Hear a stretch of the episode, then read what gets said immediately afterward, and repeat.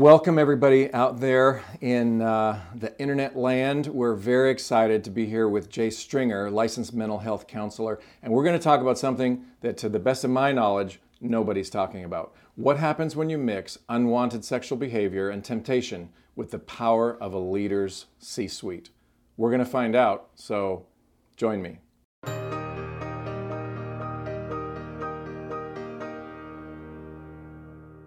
Uh, so, Jay, it's so good to be with you today. And uh, we're here in the Convene Studios, and we're very excited to be with you talking about something that I don't think is being talked about a lot. So, welcome. Not nearly enough. Yeah. Thank you so much for having me. An honor to be with Convene. Thanks. Yeah. It was exciting to see Outreach Magazine picked your book, uh, Unwanted, uh, as Resource of the Year in, is it counseling? And relationships. and yeah. relationships, uh, I think just last week. Yes. But you're a licensed mental health counselor, an ordained minister, and you've done some groundbreaking research where you've surveyed 3,800 men and women for your book Unwanted, helping people use their sexual brokenness and find out that it reveals a way to healing. So let's talk a little bit about some of the statistics. There's some really, um, I would say, devastating statistics that maybe CEOs are ignoring. Certainly, I think the world is somehow ignoring. I don't know how it happened, but I think the world is ignoring the fact that pornography use doubles the chance of divorce. Porn sites have more traffic than Netflix, Amazon, and Twitter combined. Yeah. Speaking as a business leader, Yes. I wouldn't mind running a $97 billion operation, but not this porn industry. That's a $97 billion industry. 60 to 70% of people in the world are using pornography. Mm-hmm. 57% of pastors struggle with it. Pastors are resigning, CEOs are resigning. Chairman of the largest law firm in the country caught sexting with a woman mm-hmm. he did not know. Christian men's ministry founder caught sexting. Politicians caught sexting and in jail. Hollywood casting couch being used for uh, sexual favors to gain roles in films. Sports team owners visiting massage parlors. How did we get here? I don't know. But you've done some work that basically says uh, your faith alone, Jesus alone, memorizing scripture alone, it's not enough. So let's talk about it. Exactly. Yeah. So when you look at just the stats like that, I mean, sexual brokenness has become dangerously ubiquitous in Mm. our world. And yet, the primary Christian approach that we have a- attempted to address it is just what I refer to as lust management. And so, Okay. this is the classic.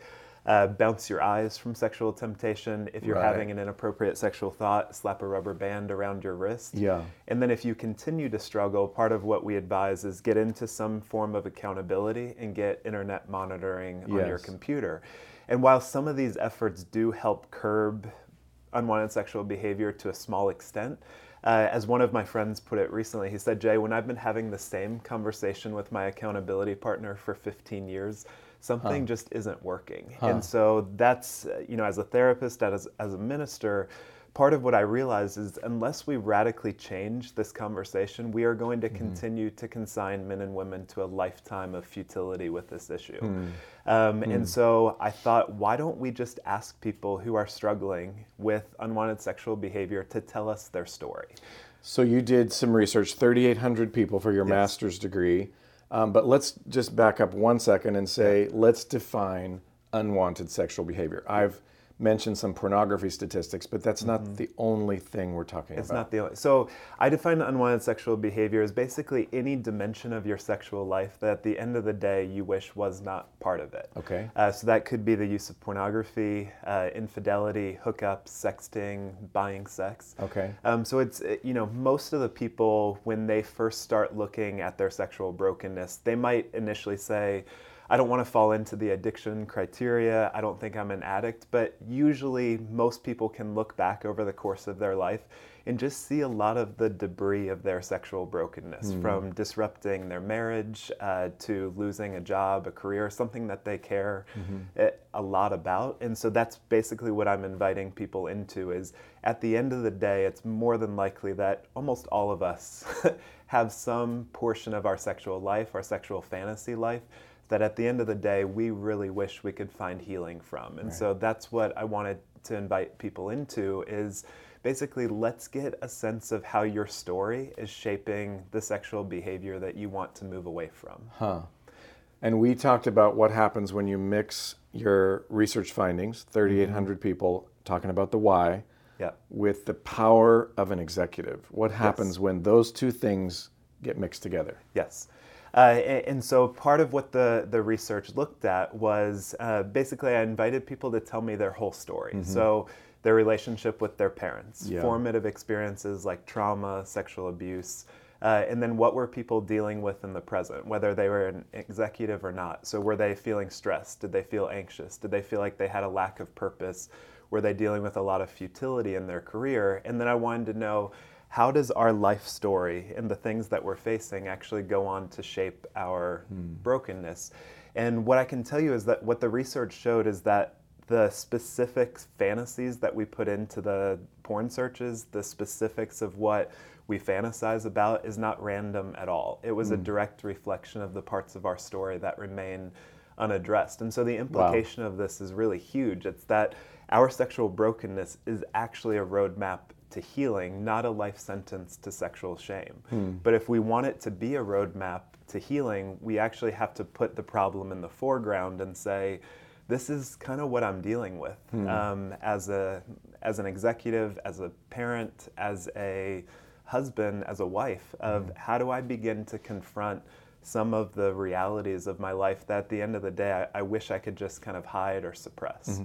Let's say that again because you said something that I don't think I've ever heard anybody say ever. Yeah. Our sexual brokenness or our sexual fantasies are a roadmap to healing. Yes. Wow, that yes. is incredible. Mm-hmm. It seems like most people would say, uh, uh, let's put a big barrier between my history and now. Yes. And today, I just need to stop. I just need to stop. I just need to stop. Yes. And it's not working. It doesn't work. And yeah. so to me, like th- this is where I'm, I'm very much informed, you know, theologically of when you look at people in Genesis who find themselves in really difficult, broken spaces. Mm-hmm the presence of God pursues them and asks questions. So uh-huh. to Adam, who has just eaten of the fruit that he was commanded not to eat from, uh, you know, God doesn't say, Adam, bounce your eyes from that next tempting piece of fruit. Uh-huh. It says, Adam, where are you?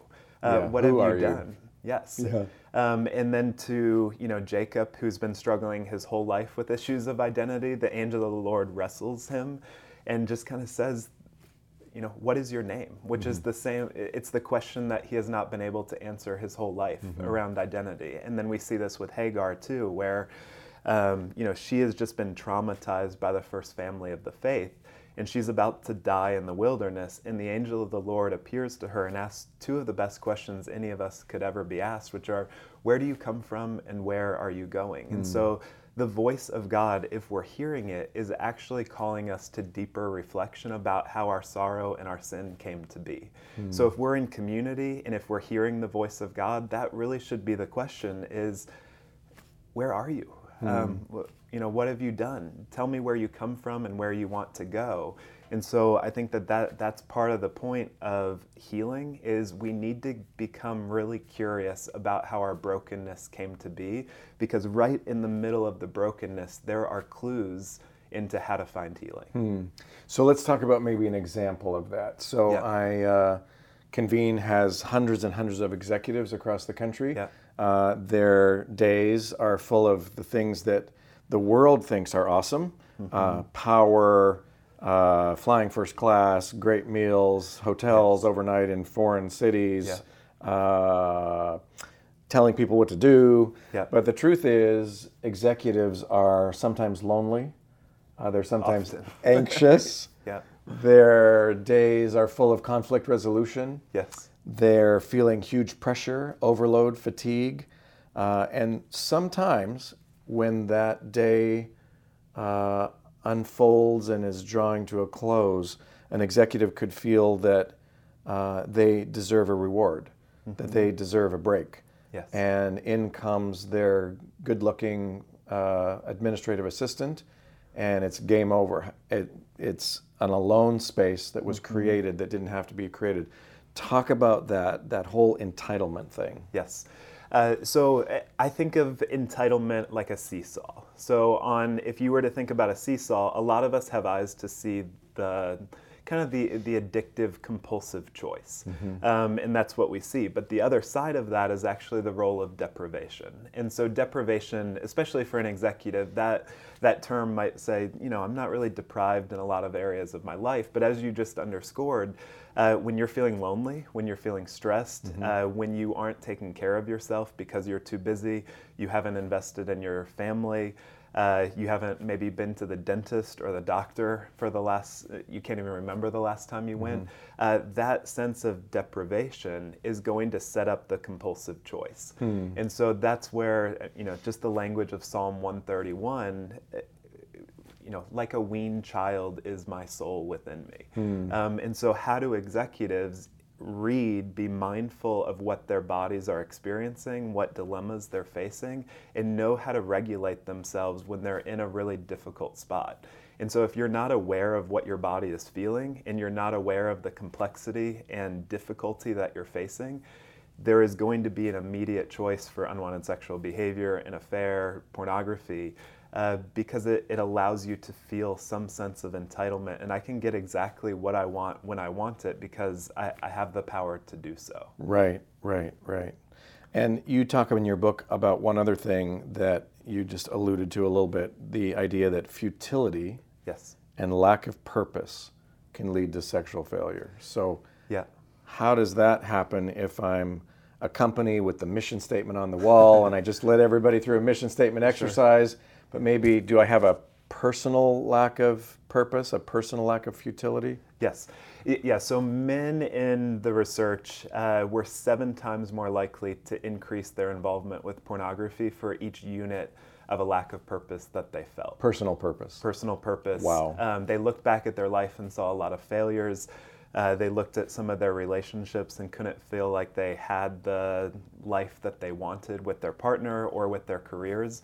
And when that was your story, your involvement with unwanted sexual behavior increased by a factor of seven. Wow. So I think part of, I mean, part of the uniqueness you had asked earlier just about basically the confluence of unwanted sexual behavior and power. Uh-huh. Um, one of the books that I brought with me that I think uh, I think part of my recommendation to executives would be to read these two books okay. side by side. So I'd highly I'd highly agree. And then uh, a book called Rising to Power. Uh-huh. Uh, and the authors of this are Ron Carucci and Eric Hansen. But they did a 10-year longitudinal study on over 2,700 executives.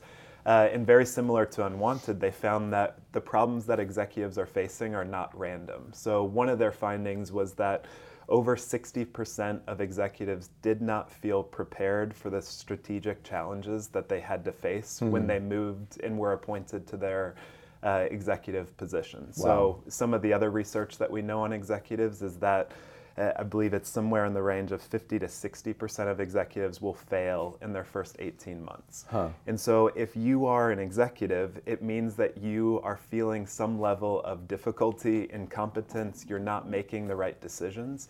And so, that, that that load actually will have a very great effect on you. And so if you look at your business life, you look at your personal life, and you say, I'm not measuring up, I'm not kind of meeting the standards that I intuitively want to meet, one of the reasons why pornography becomes so appealing is that it gives you exactly what you want when you want it, and nothing else on the uh-huh. planet offers you that. So, which is what? Let, let's talk about yeah. let's talk about a hypothetical executive that's traveling in a city away from home. Yes. That just had a tough day of. Uh, whatever they were doing. They were hiring, they were firing, they were yes. doing a strategy meeting, they were thinking all day long. They had 15 whiteboards filled up with mm-hmm. StoryBrand stuff or whatever they yeah. did was a lot.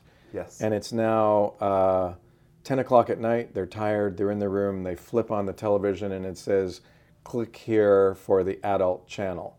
Mm-hmm. They do.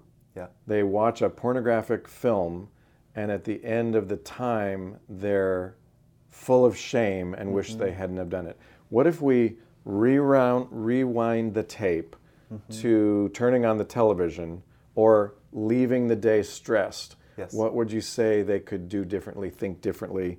You asked some questions in your book. Um, how do I get out of here? Mm-hmm. How could they play the tape in okay. a different way? So, I mean, I think part of what I what I would say is that when you arrive in that hotel room, it, you need to check in with your body. So, Huh. how am I? How was my day? Um, Okay. I, I had a really terrible day. Uh-huh. And so, one of the things that we think about with regard to sexual brokenness is a lot of people use the language of, I'm just doing it to self medicate or to escape. Yeah. Uh, but the reality is, um, as one songwriter says, every gambler knows that to lose is what you're really there for. Uh-huh. And so most people know that if they watch porn, if they have three or four drinks and then have some illicit behavior, they're going to feel terrible about who they are. Uh-huh. And so I think part of the re- how to engage that is to say, what if I didn't feel judgment at the end of a night? So I've been through a lot of stress. I've been through war today. What my body needs more than anything is comfort.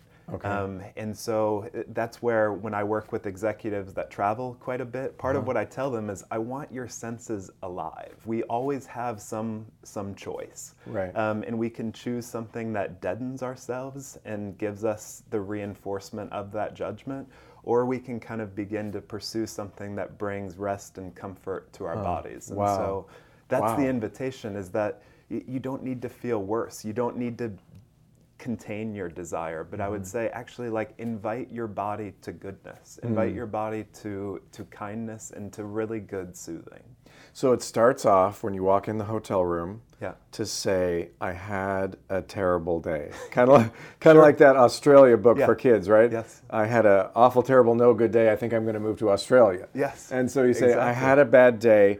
I don't want to feel worse. yes So I'm going to do some things to kind of treat myself to feel better. Mm-hmm. And that might be even uh, call your spouse, call your kids, Mm-hmm. uh, call a friend.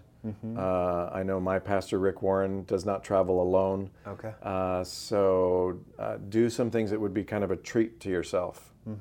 yes Yes? yes because that i mean that that's the point is that most of us when we are stressed when we are not doing well we actually pursue behaviors that reinforce that feeling and so that that's the main pivot that i want people to make is what if you actually pursued comfort Why do people pursue something that would make them feel worse? What's the psychographic of that?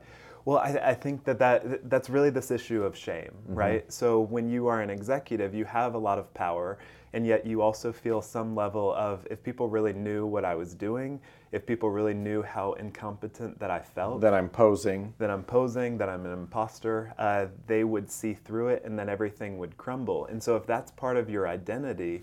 Uh, you're going to pursue behaviors that reconfirm that that is your story. Right. And So, let's let's pursue that. Uh, if everybody knew I was a poser, if everybody knew I was incompetent, if everybody knew I felt like a failure, even though I just uh, did something great in front of a thousand people at the company meeting, but if everybody knew the truth, so therefore tonight I will go to a strip club, or therefore tonight I will go to a massage parlor. How did how did we how did we miss a step along that journey? Yeah, the, the step being. Well, the step the step being uh, self talk Yeah, that helps me push eject to get me to a better place. yeah, Right. yeah, and I, I think that that goes back to the important point that you raised at the beginning. Is most of us, were, when we're in a difficult spot, we pursue entitlement. So I think of unwanted sexual behavior a little bit like a river, um, and one of the primary tributaries that flows into that river of unwanted sexual behavior is certainly lust. Yeah. Uh, but what we haven't had language, especially in Christian circles, to name is that there is power and anger that plays out as well. And so, if you're only trying to curb your porn use or your massage parlor pursuits with just, "I- I'm just going to stop lust, but you don't have language to see, there's actually a lot of anger, there's a lot of desire for power that's funneling you towards that. Mm-hmm. You're going to set yourself up to continually fail hmm. because those parts of your life are actually left to fester in hiding. So this is the language of kind of James 4 is, you know, what causes fights and quarrels among you? Uh, you desire, but you don't get what you want. And so what do you do? You you kill. Um, and I think that that's what we need to have language to name, especially for people in leadership positions, is when you don't get what you want, you don't pursue healthy behaviors, but far more, you, you actually aren't loving and kind to people around you. And so I hmm. think if we can hold the complexity of it's not only I who needs kindness, but how do we not exploit, how do we not use people in the midst of all the difficulties that we're facing? I think that will put us in a much better position to find something really healing instead of something that feels compulsive. Hmm. Hmm. So, our sexual fantasies are a roadmap. Yes. We need to listen to our lust. Uh, I love what you said in your book. Efforts to eliminate lust set us up to manage our sex life with a tourniquet. Yes. That was that was Yeah. a great a great quote. Yeah. Um, So, eh, I mean, with regard to listening to your lust, I know people people often are like, "What are you talking about?" Yeah, what about? are you We're supposed talking to about?" flee lust. We're supposed to run from it." Yeah. Um, and that was that was some of the research findings. Is we looked at uh, one of the most common search for terms on the internet had to do with kind of teens or college students, a race that suggested to the to someone subservience, uh, a petite body type, and so we looked at what are the key drivers of someone's pursuit of that behavior, and what we found were that those men had three primary categories. They were dealing with a lot of lack of purpose in life. They had high levels of shame, and they had a strict father. Um, and so that becomes that thing is you can just kind of imagine what it's like to be that person sitting in front of their phone, their computer. Of it, they come from a family system where there was a lot of authority uh, that was used to kind of power over them. A lot of their own choice were taken away. They had to be subservient to an authoritarian father. And then they're dealing with a lot of difficulties in life. Um, and this is kind of the language of Genesis 3, where, you know, the curse for a man is thorns and thistles. Uh, so everything that we do is basically has some level of futility in it. Like by the sweat of your brow, it, blood is going to be your experience. And then in the midst of all that, we want to find relief. We want to Yeah. find some arena of power to reestablish this difficulty that we're feeling. And so I think that that's that's the invitation of this book is to say your sexual brokenness and some of the specifics of what you're seeking out are actually reading your story and they're inviting you to heal some of these stories of you know maybe you have some wounds and some pain from childhood that needs to be addressed. Maybe they're you know as uh, you know this book outlines if you're feeling unprepared uh, part of what that crucible is is you need to get a team around you to help you sort through some of the complexities and problems that you're facing. Because if you go into isolation uh, you're just going to kind of set up your cycle of addiction. And so i think all these things that we're facing are, are actually invitations to us to find deeper healing and deeper competency than we mm-hmm. would have originally chosen. Mm-hmm. I'm glad you brought up Genesis 3 Yeah. because I do think that a lot of people think that if I had a bad day, mm-hmm.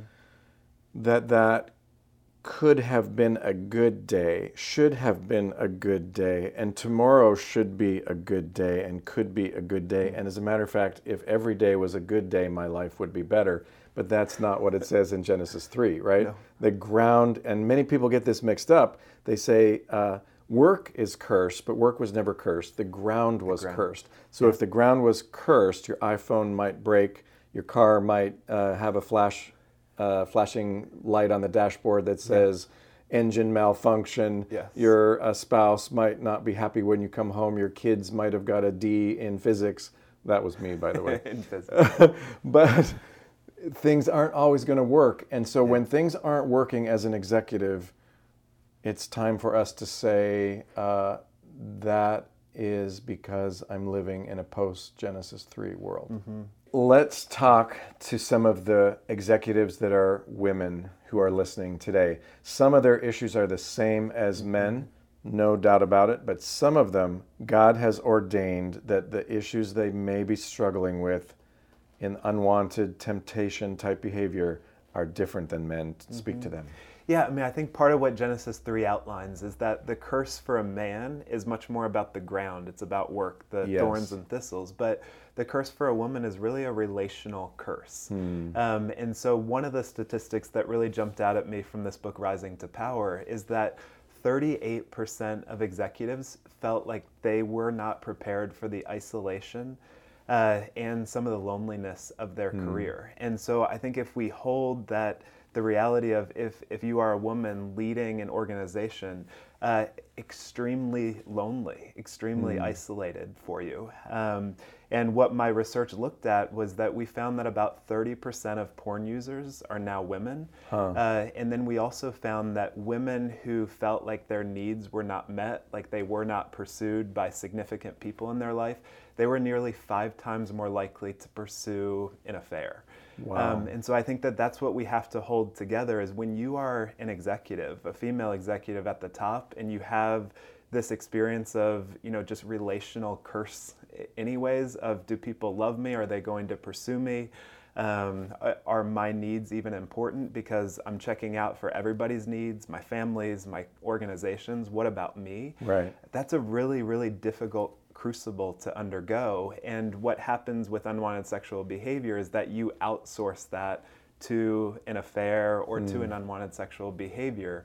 And the immediate feeling is okay, I'm a little bit less alone because now I have someone that pursues me.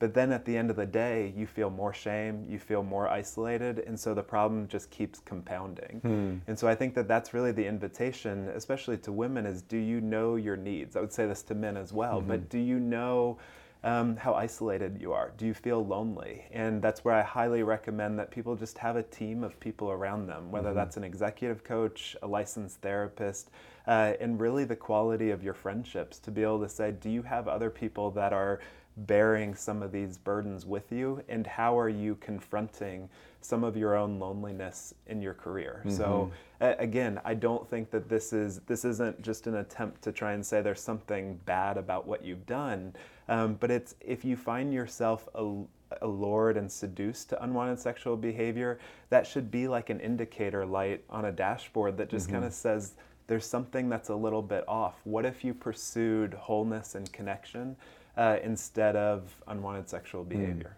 So, anything else you would say to women executives to look to the issues that might be unique to them? You talked about maybe loneliness being something that they would feel uh, in a more uh, magnified way Yes. than men. Yeah. And so, pursuing a relationship with somebody, let me let me not say it that way. Let me say, being alone for dinner with a male executive that reports to them, where they talk about their life and they talk about their loneliness, could be a gateway to failure. Absolutely. Yep. Uh, I mean, part of what we know from the research is that about one out of every three women have known, have had some history of sexual abuse, sexual assault in their life. Um, and so I think part of what we have to name is that a lot of times the, the earliest sexual experiences for a woman are not chosen, they're not wanted. Um, and so what g- ends up getting established early in childhood and through sexual harm is basically violation, it's shame. And so what happens to a lot of women later in life is that they don't feel sexually alive um, unless there's some reenactment of that original harm. And so that's that kind of interplay of if you find yourself seduced into you know experiences that at the end of the day are going to lead to more shame and isolation. As a therapist part of what i need to ask you is where did your sexual story go offline that that's what you find most intimate and arousing? Um, and so it, not only is that not a wise decision um, i think far more it, it's this invitation to kind of say uh, you're leading a company extremely well uh, against so much adversity. What if you actually took time for yourself to begin to heal some of the pain that might be driving you to make compromised decisions with your sexual life? Hmm. Can we talk a little bit about shame? Yes. A friend of mine who's a psychologist in Southern California, works with executives all the time, says the, the holy grail of psychology is figuring out what to do about shame. sure. And Bruce McNicol would Yeah. say almost the same thing with different words, right? The, Yeah. the author of the book True Faced and The Cure. Yeah. That when we figure out shame, we've really unlocked something that hasn't been uh, well unlocked. Uh, this same friend of mine said he's read a hundred books for his uh, doctorate in psychology, and none of them figures out shame like the book The Cure. Uh, talk about that a little bit. Yeah. Yeah, I mean, shame is this like, I mean, Brene Brown says it's this like painful experience that something about you is unworthy of love. Uh. Um, and so, most of us, when we even think about sharing a story from long ago, or even a story of like how you felt about yourself getting dressed this morning, mm-hmm. have some experience of shame. Mm. And what happens in the midst of shame is that we we end up living as prey to shame. And so you try to run away from its accusations. You try and hide the shame in the closet and yet what the reality is is that that sets you up to live as prey hmm. um, and so what i kind of outline in unwanted wow. is that if we want to address shame what we need to do is to turn towards it and face it uh, and there's this fascinating interview by uh, this guy named Andy Casagrande, who's the videographer for the show Shark Week. Okay. So he films, uh, you know, in cold Pacific oceans with great white sharks swimming at him. And they said, Andy, what in the world do you do when you're swimming with great whites? And yeah. he says, uh, it's counterintuitive, but you swim right at the shark with the camera. Uh-huh. Um, and so what he says is that uh, you know, if you're a great white shark, everything in the whole entire ocean swims away from you. Mm-hmm. Um, so if you have something swimming towards you, it's like, what in the world is happening? Mm-hmm. And what happens is the shark bumps the camera, realizes that it's not food and then has a defense mechanism of I don't know what this thing is and then it swims away. Mm. And to me that has a lot to do to teach us about how to interact with shame is that most of us try and run from it. Mm-hmm. But once we turn towards it and tell other people where we harbor it, the power of shame uh, is is reduced in our lives. Mm. And so hmm. that's really the invitation is that you know you're going to feel shame often. Um, mm-hmm. but shame can also be a crucible for growth, and it can be a place mm-hmm. where you actually invite good friends, a therapist, a mentor into some of those places where you harbor shame. Right. So speak to the executive who uh, they just had a shareholder meeting, they just had a board meeting, they just had a tough meeting, and it didn't go well, and they walk out of the room and they get in their car and they say to themselves, "Wow." I did not do that well. Mm-hmm. What would a good next thought be instead of heading down a pathway that would be shame laced that might lead them to pornography or a massage parlor? What could something be that they say to themselves when they say, I did a horrible job? Yeah. So, I mean, I think I, I would I would invite them to do two things. The first is to uh, really recognize what didn't go well in their meeting, to actually have some good rational thinking as to was I not prepared? Uh, was there someone else in that meeting that actually saw me lead? Um, and maybe I did terribly, maybe I did really well, but I need some other voice to kind of help me understand mm-hmm. what happened there. So, so you might call a friend and say, How did I do? How did I do? Or did, I felt like I wasn't prepared for this. And mm-hmm. so, how do I have some accountability the next time?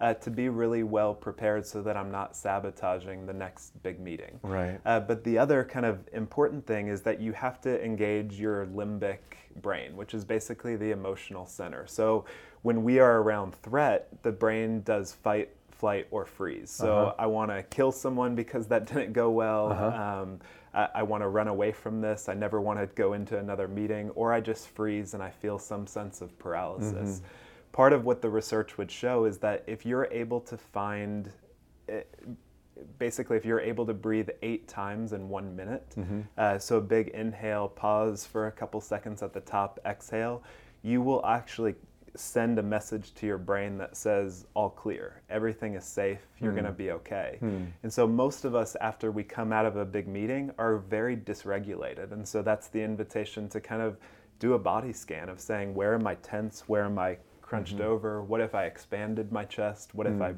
breathed? Uh, and Dan Siegel has this wonderful phrase that says, name it to tame it. Hmm. Um, and so that's really, again, the invitation to say there's something about me that's not well. Hmm. Um, and how do I kind of begin to find a, a food, a, a, type of beverage that would actually begin to soothe me? Mm-hmm. And I know a lot of times that's when people just go to gin and tonics and more dissociative behaviors. Or ice cream. Or ice cream, which again, as we've talked uh, about, like that will just reinforce the experience of shame. Uh-huh. And so that's that's the counterintuitive move that we need to make with shame yeah. is not run from it, not to pursue more behaviors that confirm that core belief, but really to say, I need comfort right now. And Yeah. so this is Jesus' words of blessed are those who mourn, for they will be comforted. That Right. a lot of us try and get through life without mourning, without grieving, without kind of feeling the experience of loss. Right. Um, and that sets us up to find counterfeits all over the world. Yeah, and I would add that if you're an executive that's trying to do good things for the kingdom of God, you're trying to love your employees, you're trying to serve them well, you're trying to um, be a friend to them on the journey, you're trying to pay them well, you're trying to create a place where they can find hope and meaning and purpose Monday to Friday. Yeah. And then you have a bad board meeting and you feel terrible. No doubt about it that Satan is going to go after your mind and say you're not doing well Yes. and we need to take that biblical uh, technology, that biblical verse that says, cast down vain imaginations, Yeah. and go attack that, as you just said, and say, no, I, I'm okay, and call your spouse and head for a great dinner or go to the beach and go for a walk, but don't say, yes, it was a terrible meeting, and I need to reward myself by massage parlor, by buying a magazine I shouldn't, by uh, sexting, by uh, taking my um, negative pathway really to destruction. Yes. So yeah. yeah, yeah, and I, I mean, as you as you mentioned, evil. I mean, that John ten ten, like the thief comes to steal, to kill, and destroy. Yeah. and it, that you know that that uh, the word to destroy is really the sense of mar. And so one of my colleagues will talk about. Uh, basically, the work of evil is to go into an art museum, find a Picasso or a Van Gogh, and then just run a knife through it. Yeah. Um, it's that sense of wanting to mar something beautiful, and I think that that's the um, that's what so many of us face when we're in difficulty. Um, is that the thief wants to kill us, wants to destroy, wants to mar something really beautiful about our leadership, wants to mar something really beautiful about our sexuality. And so that becomes part of this kind of offen- uh, to go on the offensive to say, I don't want some of the most beautiful and vulnerable parts of me, which are my ability to lead others and my sexuality, to be marred just because uh, I had a really bad day. Um, and so that's the that, that I think is part of what the gospel is all about is come unto me all you who are weary, heavy laden. Um, I want to give you rest. And so that's really the invitation is where can you find rest in the midst of the difficulties that you're facing? Great. So we're inviting executives to not choose this counterfeit path, Mm-hmm. which is interestingly way, way, way more available today than it was 100 years ago. Yes. I mean, if you think about it, um, I love what Randy Alcorn says. Um, if I invited you, said, hey, Jay, I know there's a neighbor of mine that's having sex tonight, Mm-hmm. and we can watch them do that through the window. And you would say, we're not doing that. And you'd say, I was crazy. Yeah. But what happens often is we go to an R rated movie and watch that very thing because it can happen through the technology of movies. And Alcorn would say that wasn't true 100 years ago. So the availability of uh, the internet, web, sexting, live webcams, all this stuff has made what wasn't available before very available now as a destructive choice. And we're calling executives, you're calling executives uh, through your book Unwanted to say, wait, stop, figure out why this is happening, figure out that your lust can be a roadmap, and stop rewarding yourself with things that are just going to cause more shame. Exactly. Yep. Uh, and, and the last thing that I'll say about just this book, Rising to Power, again, is that they they wanted to understand basically what power failure was, and they found that it went into two categories: either the classic leader that is really intimidating, that is toxic, that's authoritarian. Uh, but what they found was that that wasn't the greater power failure among most executives. The greater power failure was actually the abdication of power. Uh, so they were indecisive. They were overly accommodating of poor performance. Um, and I think unwanted sexual behavior becomes that as well is that if you abdicate your responsibility and your integrity, you're going to set yourself up for sexual failure and for also business failure. And so I think that, I mean, this is the way that our lives speak to us is that if you're dealing with brokenness and abdicating integrity in your sexual life, very, very likely that you're also abdicating responsibility in your business life. And so that's the confluence of healing is that we actually need to use our power and our positions much more efficiently and with more integrity than we currently do. Maybe speak to the executive who says, I've been struggling, I've been memorizing Bible verses, uh, I'm in an accountability group, I put a management system on my computer, I've been at it for 10 years. What could they do? And um, if going to one of your websites is a great idea, just bring it on. Sure. Yeah. Um, I mean, I think the first thing that I would say is like w- when we are in the ruts of our unwanted sexual behavior, the story that's always at the forefront of our minds is our shame and our failure. Mm. And when that is the story that is in the forefront of our mind, we often think that all God wants from us is just kind of compliance and obedience. And so we project onto God this basically this understanding that maybe you're just the board of directors that's disappointed in me waiting for me to turn this whole thing around. But the reality is is i mean god's face is turned towards us with kindness. Mm. and that invitation is actually to unbelievable transformation. Like that god doesn't invite us to suppress our desire he's actually inviting us to i mean he gives us the keys to his entire kingdom saying mm-hmm. where do you want to go mm. with this one beautiful stunning life that you have and so i think that would be the first thing is like if, if you've tried a lot of tourniquet stuff you've tried a lot of suppression of desire mm-hmm. the reason that doesn't work is because uh, the way that our hearts are made are for beauty and for desire mm-hmm. um, so we have to begin there that our, our desire our sex life, um, these are really beautiful and good things. Mm-hmm. Um, and, and, so, beyond that, I think part of what I would say is just as our unwanted sexual behavior is not random, the journey to freedom is not random either. And mm-hmm. so, that was part of writing this book. Uh, but also, I created a basically an 18 episode e course. Mm-hmm. Uh, that with the Heart of Man film uh, to basically invite people to understand how their story is shaping their sexual choices. So this yeah. is a five month journey. Uh, that people can go through, and I also created a uh, unwanted sexual behavior self assessment that's mm-hmm. on my website.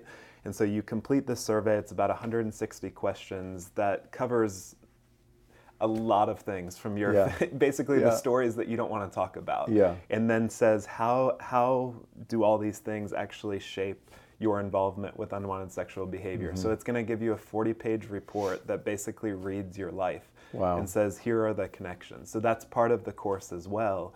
Um, and that's what we're finding is that, you know, through five months, six months, find another executive, find someone else in your convene groups to go through this with.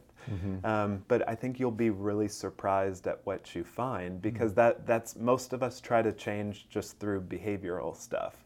Uh, rather than really understanding our story and mm-hmm. why we make the decisions that we mm-hmm. make. So uh, that course is called Journey uh, into the Heart of Man, and people can find that at www.heartofmanjourney.com. Okay. Or my website is jay-stringer.com. Great. Well, yeah. thanks for thanks for that, and um, it's been just a joy to be with you here in uh, Seattle.